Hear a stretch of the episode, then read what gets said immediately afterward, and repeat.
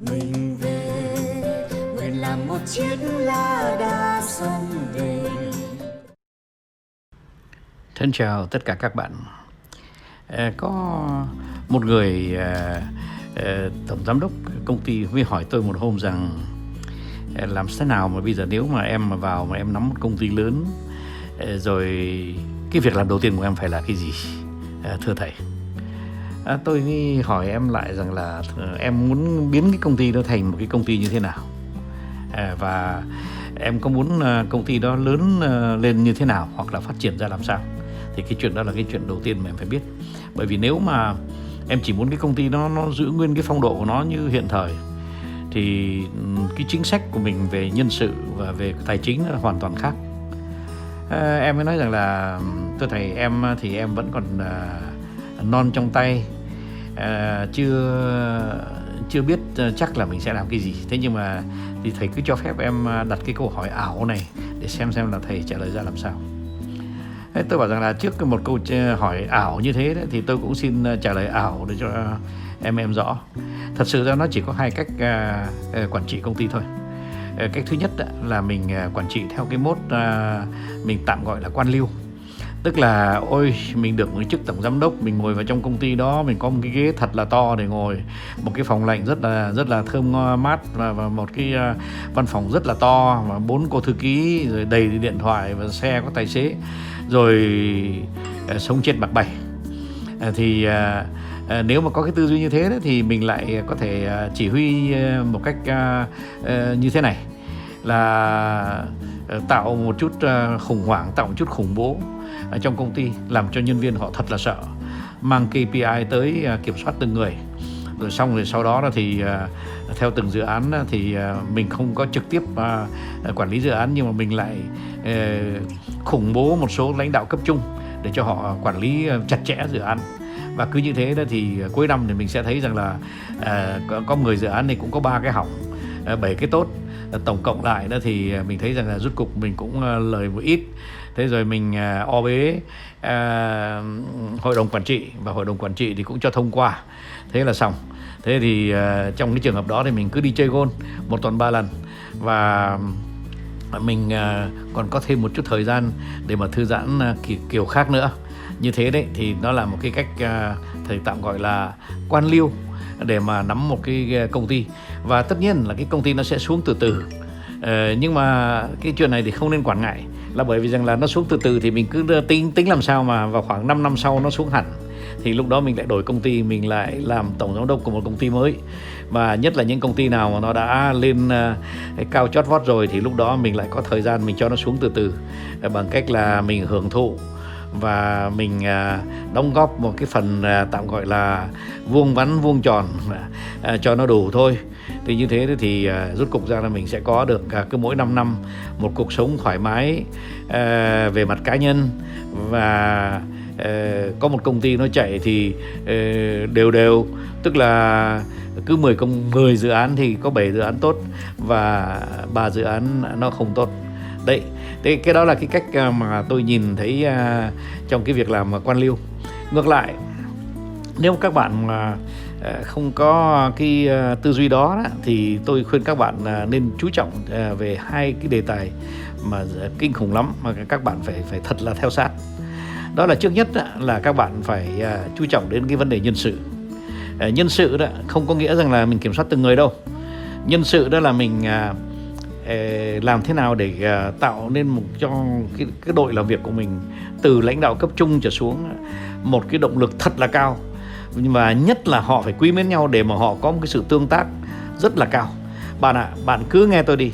Hễ mà nhân sự của bạn mà tương tác rất là cao và ờ, có động lực rất là cao. Thì ngay khi mà bạn có thừa người, thì chính những người thừa họ cũng lại họp với nhau để họ tạo ra những sản phẩm mới. Họ sẽ phóng thích cái sáng tạo của họ để mà họ đem cái công ty ờ, đem cho tới công ty một số những cái sản phẩm mà có khi thế giới chưa có. Thưa các bạn, đấy là cái cách mà tôi nhìn về mặt là nhân sự.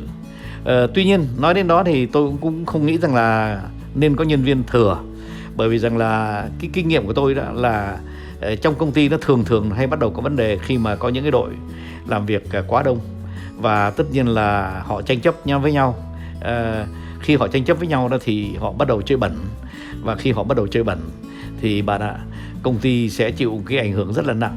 À, bởi vì khi mà đến khi mà tổng giám đốc biết được cái, cái, những cái bẩn đó nó ở đâu nó như thế nào thì lúc đó là đã bắt đầu hơi muộn mất rồi thế rồi cái vấn đề thứ nhì mà phải chú trọng đó là vấn đề tài chính. Nhưng mà tài chính các bạn ạ nó không phải là những con số đâu. Tài chính ấy, nếu mà các bạn mà quản lý một cách rất là chặt chẽ một công ty thì nó là tiền mặt chứ nó không phải là cái gì khác cả.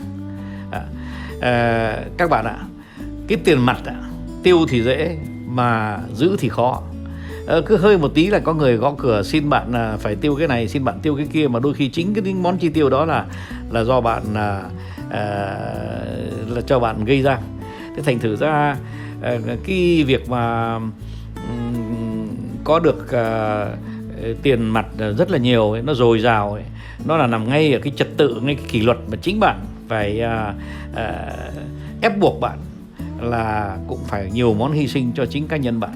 À, thí dụ à, bạn à, thay vì mua một cái xe à, rất là to rất là siêu xe mà Ờ, cái máy nó 6 lít hay là 5 lít thì bạn chỉ xuống một cái xe vừa vừa thôi. Thế ờ, tất nhiên là giá biểu của nó thì nó sẽ ờ, khác hẳn. Bởi vì một cái siêu xe thì nó đắt khoảng gấp 4 gấp 5 lần một cái xe mà bình thường. Thế thì tất nhiên, nếu mà bạn mà chơi cái trò chơi đại gia đó thì bạn sẽ phải tiêu rất nhiều tiền mặt. Bởi vì đám cưới này, đám cưới nọ rồi à, bữa ăn kia rồi à, đãi ngộ nọ đãi ngộ kia rồi à, nó có những cái à, món nợ mà bất ngờ nó đi tới với bạn là bởi vì người ta tới mượn tiền bạn mà bạn không từ chối được bởi vì bạn là đại gia. Tất cả những thứ đó nó sẽ làm tổn hại cho công ty của bạn rất nhiều. Mà bạn biết nó tổn nhiệm, tổn hại công ty ở chỗ nào không?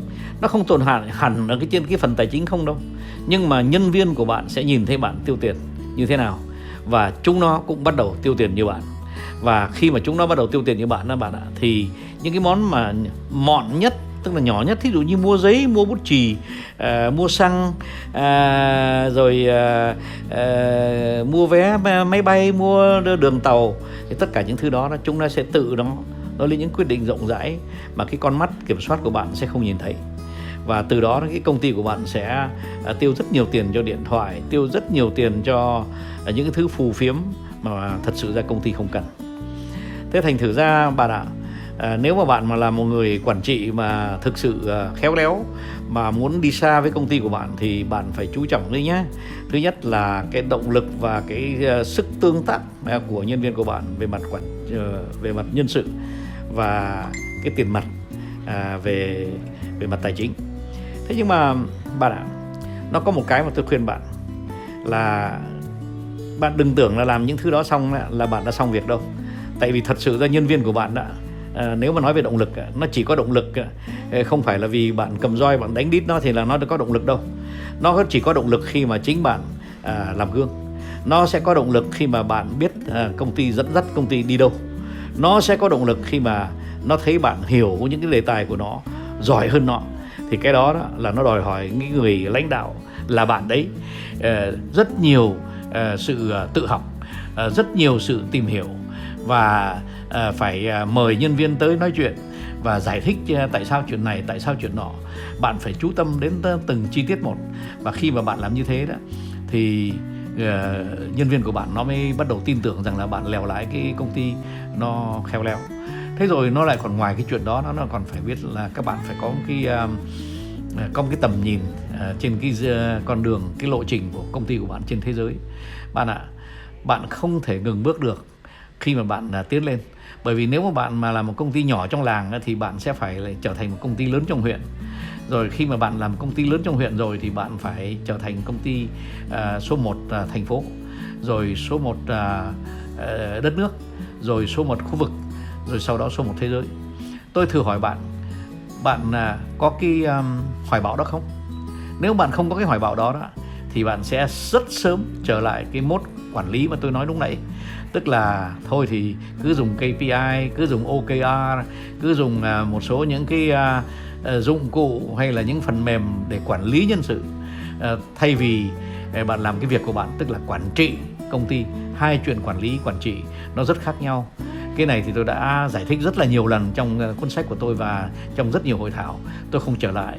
Nhưng mà nếu bạn nào muốn biết rõ hơn thì cứ xin viết cho tôi, rồi đọc cái cuốn sách một đời quản trị thì sẽ rõ thế thì đấy các bạn nó chỉ đơn giản có thế thôi. Chỗ còn lại thì bạn phải để cái không gian và cái thời gian cho nhân viên của bạn cho các lãnh đạo cấp trung của bạn. Họ phải có cái phần của họ thì nó mới tốt. Nhưng mà bạn sẽ quản trị tốt nếu mà ngay lãnh đạo của các bạn à, lãnh đạo cấp trung của các bạn à, họ cũng à, theo gương của bạn để mà họ quản trị tốt cái phần của họ cái đó là một cái nghệ thuật ủy quyền và vẫn giữ được cái chất lượng quản trị. Thì cái đó nó chỉ uh, thuộc về tay những tay cừ. Mà cái tay cừ thì thưa, thưa các bạn không có bằng cấp nào cho phép bạn uh, có thể tự đánh giá là tay cừ được. Nó chỉ có một chuyện phải làm là bạn cứ thử sức thử lửa.